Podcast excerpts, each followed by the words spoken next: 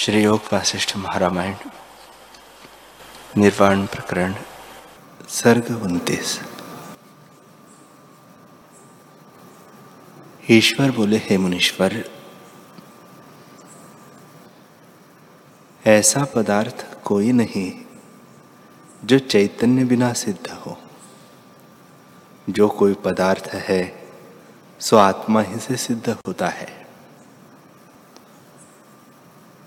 शरीर रूपी सुंदर वृक्ष की बड़ी डाले है, परंतु चैतन्य रूपी मंजीरी बिना वह नहीं सोता जैसे रस बिना वृक्ष नहीं सोता वैसे ही चैतन्य बिना शरीर नहीं सोता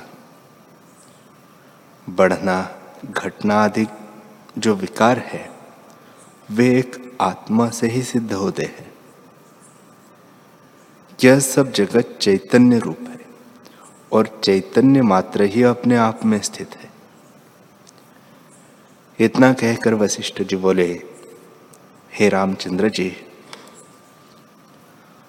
जब इस प्रकार अमृत रूपी वाणी से त्रिनेत्र ने मुझसे कहा, तब मैंने नम्रता से पूछा, हे देव, जब सब जगत चैतन्य व्यापक रूप देव है और चैतन्य ही बड़े विस्तार को प्राप्त हुआ है। तब यह प्रथम चेतन था। अब वह चेतनता से रहित है। इस कल्पना का सब लोगों में प्रत्यक्ष अनुभव कैसे होता है? ईश्वर बोले, हे ब्रह्मविताओं में श्रेष्ठ, यह महाप्रश्न तुमने किया है। इसका उत्तर सुनो। इस शरीर में दो चेतन स्थित है। एक चैतन्य मुखत्व रूप है और दूसरा निर्विकल्प आत्मा। जो चेतन चैतन्य मुखत्व दृश्य से मिला हुआ है, वह जीव संकल्प के फुरने से अन्य की भांति हो गया है, पर वास्तव में और कुछ नहीं हुआ। केवल दृश्य संकल्प के अनुभव को ग्रहण करने से वही जीव रूप हुआ है।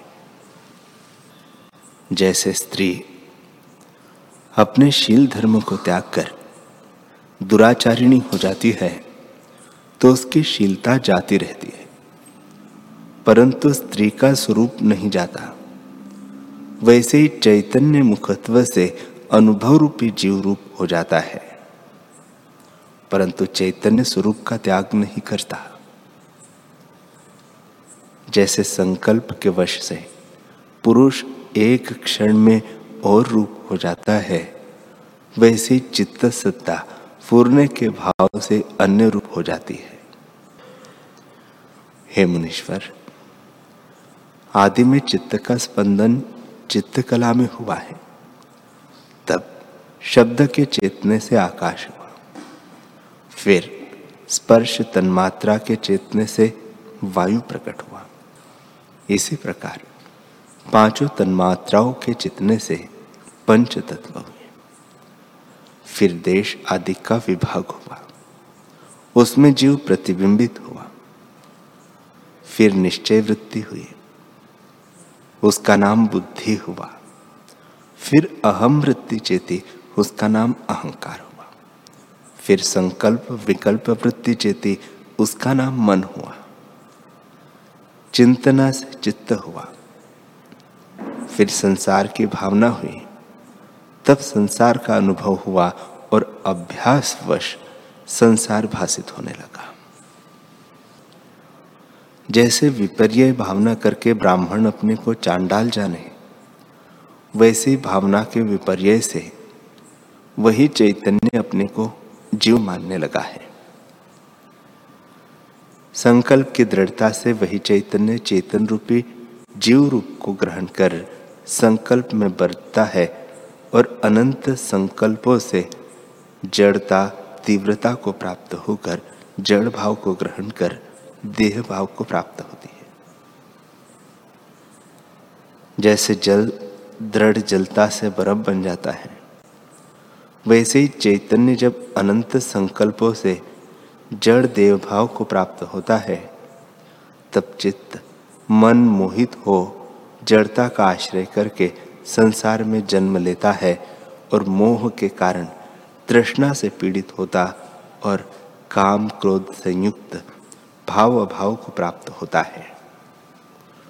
एवं अपनी अनंतता को त्याग कर परिचिन्न व्यवहार में बरतता है। दुखदायक अग्नि से तप्त हो, शून्य भाव को प्राप्त होता है और भेद को ग्रहण करके महादीन हो जाता है। हे मुनीश्वर, मोह रूपी गड्ढे में जीव रूपी हाथी फंसा है और भाव अभाव से सदा चलायमान होता है।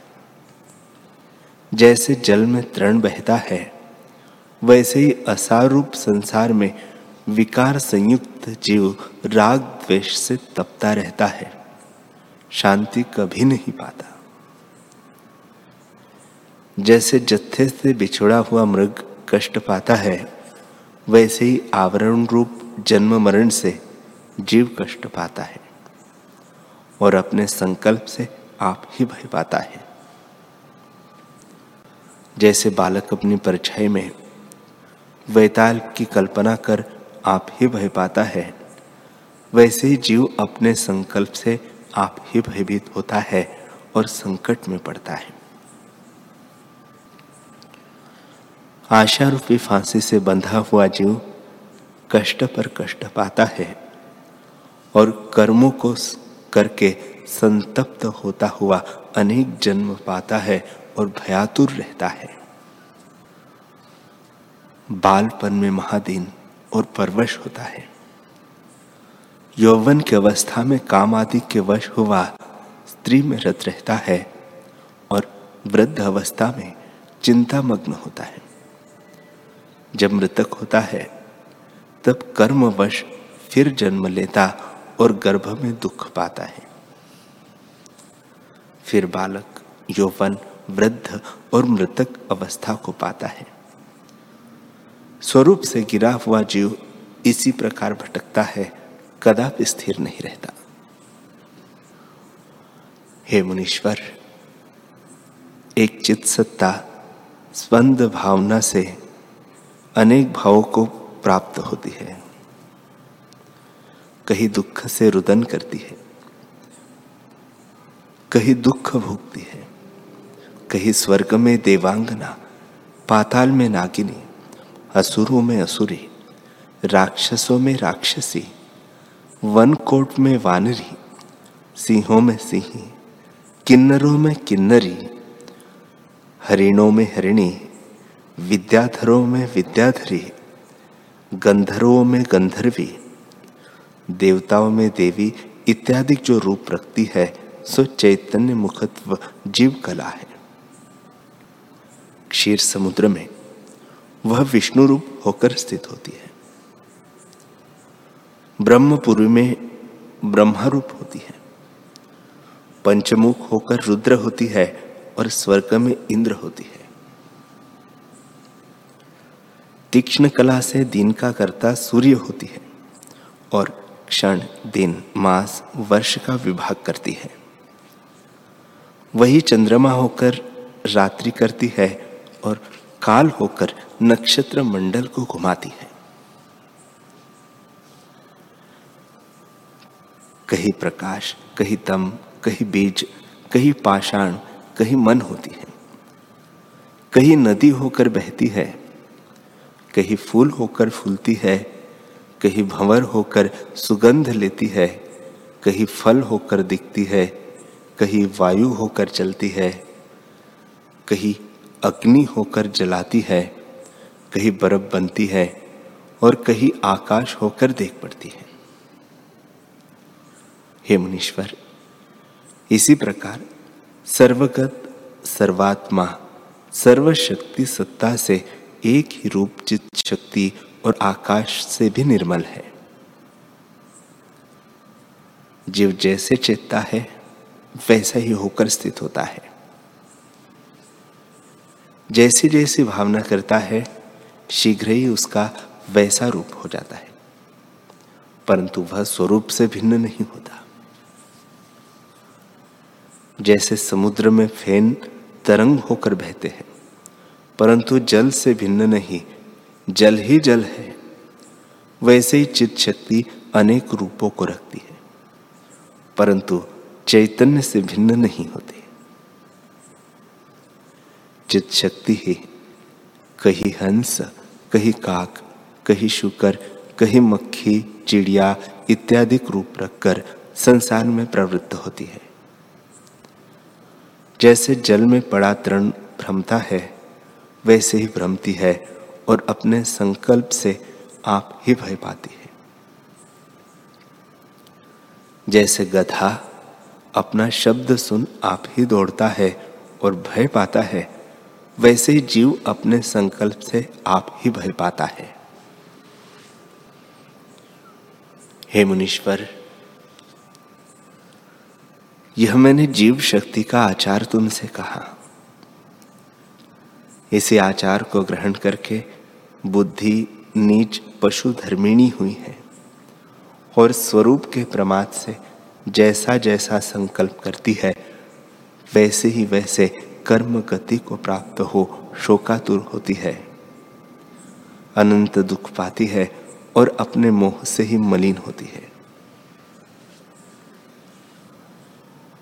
जैसे भूसी से ढका चावल कूटा पीटा जाता है, फिर फिर बोया जाता है, फिर फिर उगता है और काटा जाता है, वैसे ही स्वरूप के आवरण से। दुर्भाग्य से जीव कला जन्म मरण के दुख को प्राप्त होती है। जैसे भरता रहित स्त्री शोक से व्याकुल होती है, वैसे ही जीव कला कष्ट पाती है।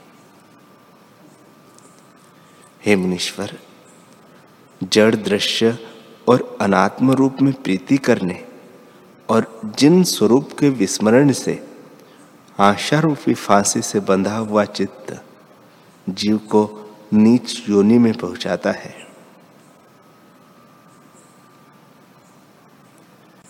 जैसे घटी यंत्र कभी नीचे जाता है और कभी ऊपर को, वैसे जीव आशा के वश कभी पाताल और कभी आकाश को जाता है।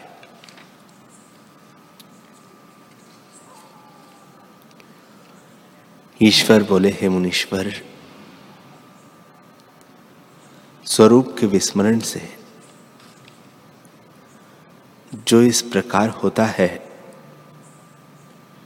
कि मैं मारने वाला हूँ, मैं दुखी हूँ, सो अनात्मा में अहम प्रतीति करके ही जीव दुख का अनुभव करता है।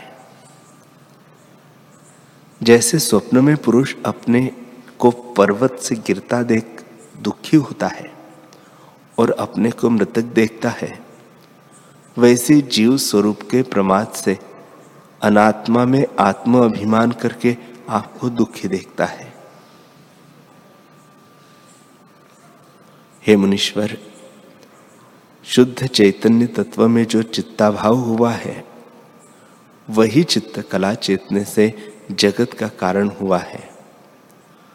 वास्तव में स्वरूप से भिन्न नहीं है। जैसे जैसे चित्तकला चेतती गई है, वैसे ही वैसे जगत होता गया है। वह चित्त का कारण भी नहीं हुआ। और जब कारण ही नहीं हुआ, तब कार्य किसको कहिए? हे मुनीश्वर, न वह चित्त है, न चेतन है, न चेतने वाला है, न दृष्टा है न दृश्य है और न दर्शन है। जैसे पत्थर में तेल नहीं होता। न कारण है, न कर्म है और न कारण इंद्रिया है, जैसे चंद्रमा में शामता नहीं होती। न वह मन है और न मानने योग्य दृश्य वस्तु है। जैसे आकाश में अंकुर नहीं होता। न वह अहंता है, न तम है, और न ही दृश्य है, जैसे शंख को शामता नहीं होती। हे मुनीश्वर, न वह विविध है, या अनेक है, न विविधता का अर्थ है, जैसे मरुस्थल में बेल नहीं होती। न वस्तु है, न अवस्तु है, जैसे बर्फ़ में उष्णता नहीं होती। न शून्य है, न अशून्य है, न जड़ है, न चेतन है। जैसे सूर्य मंडल में अंधकार नहीं होता। हे मुनिवर, शब्द और अर्थ इत्यादि की कल्पना भी उसमें नहीं। जैसे अग्नि में शीतलता नहीं होती, वह तो केवल, केवली भाव, अद्वैत चिन्मात्र तत्व है। स्वरूप से किसी को कुछ भी दुख नहीं होता। हे मुनीश्वर।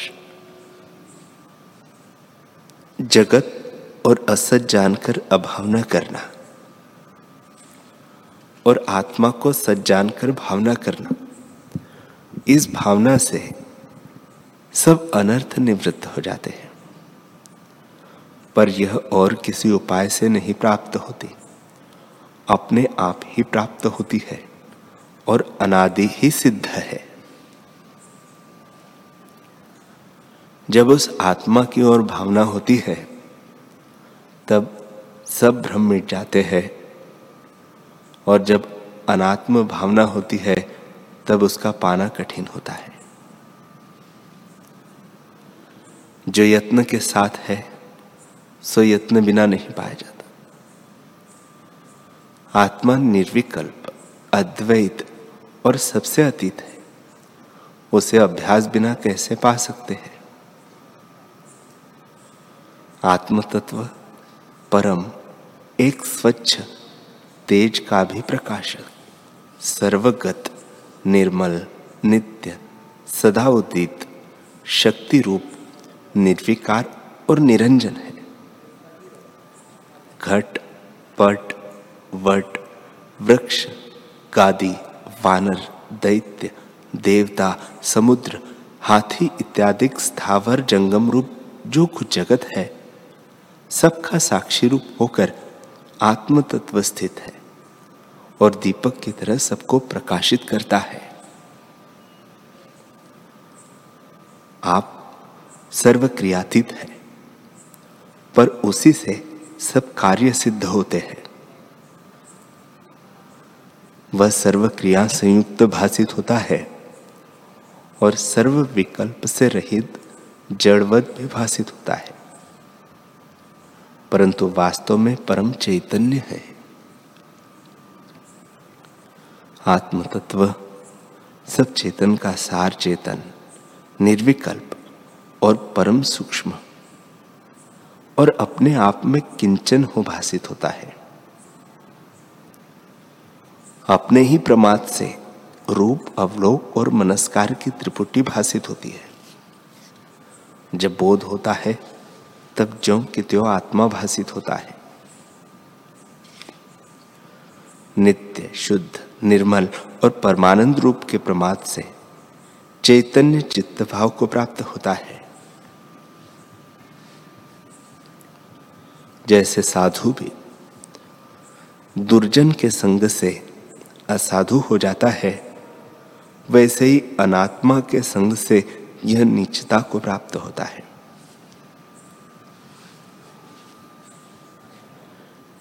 जैसे सोना दूसरी धातु के मेल से खोटा हो जाता है। जब शोधा जाता है, तब शुद्धता को प्राप्त होता है। वैसे ही अनात्मा के संग से यह जीव दुखी होता है। जब अभ्यास और यत्न करके अपने शुद्ध रूप को पाता है, तब वही हो जाता है। जैसे मुख के श्वास से दर्पण मलिन हो जाता है तो उसमें मुख नहीं देख पड़ता। पर जब मलिनता मिट जाती है, तब शुद्ध होता है। और उसमें मुख स्पष्ट देख पड़ता है। वैसे चित्त संवेदन के प्रमाद से चेतने के कारण जगत भ्रम भाषित होने लगता है और आत्म स्वरूप नहीं भाषित होता। जब यह जगत सत्ता स्पूर्ण सहित दूर होगी तब आत्म तत्व ज्ञात होगा और जगत की असत्यता प्रतीत होगी। हे मुनीश्वर, जब शुद्ध संवित में चेतनता का चेतना निवृत्त होती है, तब जीव अहम भाव को प्राप्त होता है और अहंकार को प्राप्त होने से अविनाशी रूप को विनाशी जानता है। हे मुनीश्वर, स्वरूप से कुछ भी उत्थान होता है तो उससे स्वरूप से गिरकर कष्ट पाता है। जैसे पहाड़ से गिरी चीज़ नीचे चली जाती है और चूर्ण हो जाती है, वैसे ही जब जीव स्वरूप से उत्थान होता है और अनात्मा में अभिमान और अहम प्रतीति होती है तब जीव अनेक दुखों को प्राप्त होता है। हे मुनीश्वर, सब पदार्थों की सत्ता आत्म रूप में है। उसके अज्ञान से जीव देवत्व को प्राप्त होता है। जब उसका बोध होगा, तब द्वैत भाव निवृत्त हो जाएगा। वह आत्मा शुद्ध और चिन्मात्र स्वरूप है। उसी की सत्ता से देह इंद्रिया आदि भी चेतन होते और अपने अपने विषयों को ग्रहण करते हैं।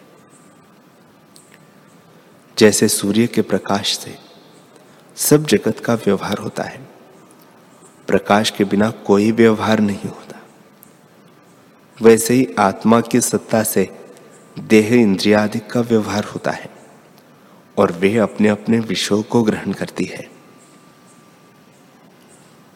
हे मुनीश्वर, जो नेत्र में मुख्य शामता है, वह अपने आप में रूप को ग्रहण करती है। उसका बाहर के विषयों से संयोग होता है और उस रूप का जिसमें अनुभव होता है, वही परम चैतन्य सत्ता है। त्वचा, इंद्रिय और स्पर्श का जब संयोग होता है, तब इन जड़ों का जिससे अनुभव होता है, वही साक्षीभूत परम चैतन्य सत्ता है। नासिका इंद्रिय का जब गंध तन्मात्रा से संयोग होता है, तब उसके संयोग में जो अनुभव सत्ता है, वही परम चैतन्य है। इसी प्रकार शब्द, स्पर्श, रूप, रस, गंध इन पाँचों विषयों को, श्रोत्र, नेत्र, त्वचा, रसना, नासिका, इन पाँचों इंद्रियों से मिलकर जानने वाला साक्षीभूत परम चैतन्य आत्म तत्व है। वह मुख्य संविद परम चैतन्य कहता है, और जो बहिर्मुख चेतन चेत कर दृश्य से मिला हुआ है, वह मलिन चित्त कहता है। जब वही मलिन रूप अपने शुद्ध स्वरूप में स्थित होता है, तब शुद्ध होता है। हे मुनीश्वर, यह सब जगत आत्म स्वरूप है और शिला घन किनाई अद्वैत और सब विकारों से रहित है। उसका न उदय होता है और न अस्त। संकल्प वश से जीव भाव को प्राप्त होता है और संकल्प के निवृत्त होने पर परमात्म रूप हो जाता है। हे मुनीश्वर आदि चित्त कला जीव रूपी रथ पर आरूढ़ है। जीव अहंकार रूपी रथ पर आरूढ़ है। अहंकार बुद्धि रूपी रथ पर आरूढ़ है। बुद्धि मन रूपी रथ पर आरूढ़ है। मन प्राण रूपी रथ पर चढ़ा है। और प्राण इंद्रिय रूपी रथ पर चढ़े है। इंद्रियों का रथ देह है और देह का रथ पदार्थ है। जो कर्म इंद्रिया करती है, उसी के वश हो जरा मरण रूपी संसार पिंजड़े में भ्रमती है। इस प्रकार यह चक्र चलता है और उसमें प्रमाद करके जीव भटकता है। हे मुनीश्वर, आत्मा का आभास वह चक्र विरूप है। जैसे स्वप्नपुर में जो नाना प्रकार के पदार्थ भाषित होते हैं, वे वास्तव में कुछ नहीं है। वैसे यह जगत वास्तव में कुछ नहीं है। जैसे मृग तृष्णा की नदी भ्रम से भाषित होती है, वैसे यह जगत भ्रम से भाषित होता है। हे मुनीश्वर, मन का रथ प्राण है। जब प्राण कला चेतना से रहित होती है, तब मन भी स्थिर हो जाता है। और मन के स्थिर होने पर मन का मनन भी शांत हो जाता है। जब प्राण कला चेतती है, तब मन का मनन भी चेतता है। और जब प्राण कला स्थिर होती है, तब मनन निवृत्त हो जाता है। जैसे आकाश बिना पदार्थ नहीं दिखते और वायु के बिना धूल नहीं उड़ती, वैसे ही प्राण के फूरने से रहित मन शांत हो जाता है। जैसे जहाँ पुष्प होते हैं, वहाँ गंध होती है और जहाँ अग्नि है, वहाँ उष्णता होती है। वैसे जहाँ प्राण स्पंद होता है, वहाँ मन भी होता है। हृदय में जो नाड़ी है, उसमें प्राण स्वतः चेतते हैं और उसी से मनन होता है। संविद स्वच्छ रूप है। वह जड़ चेतन सर्वत्र भासती है और संवेदन प्राण कला में चेतती है। हे मुनीश्वर, आत्मसत्ता सर्वत्र अनुस्यूत होने पर भी जहाँ प्राण कला होती है, वही भाषित होती है। और जहाँ प्राण कला नहीं होती वह नहीं भाषित होती। जैसे सूर्य का प्रकाश सब जगह होता है, परंतु जहाँ उज्जवल स्थान, जल अथवा दर्पण होता है, वही प्रतिबिंब पड़ता है, और जगह नहीं है। वैसे ही आत्मसत्ता सर्वत्र है, परंतु जहाँ प्राण कला पुरेष्टका होती है, वही भाषित होती है और जगह नहीं। जैसे दर्पण में मुख का प्रतिबिंब दिखता है, शिला में नहीं दिखता। वैसे ही पुरेष्ट का जो मन रूप है, सो सब का कारण है, और अहंकार, बुद्धि, इंद्रिया, उसी के भेद है जो आप ही से कल्पित है। सब दृश्य जाल उसी से उदय होता है और किसी वस्तु से नहीं। यह भली प्रकार अनुभव किया गया है। इससे मन ही देहादि कर्मों में प्रवृत्त होता है और सब वस्तुएँ उसी से भाषित होती है। ईश्वर बोले, हे मुनीश्वर, आत्मसत्ता बिना जीव जड़वत होते हैं और आत्मसत्ता से चेतन होकर चेष्टा करते हैं।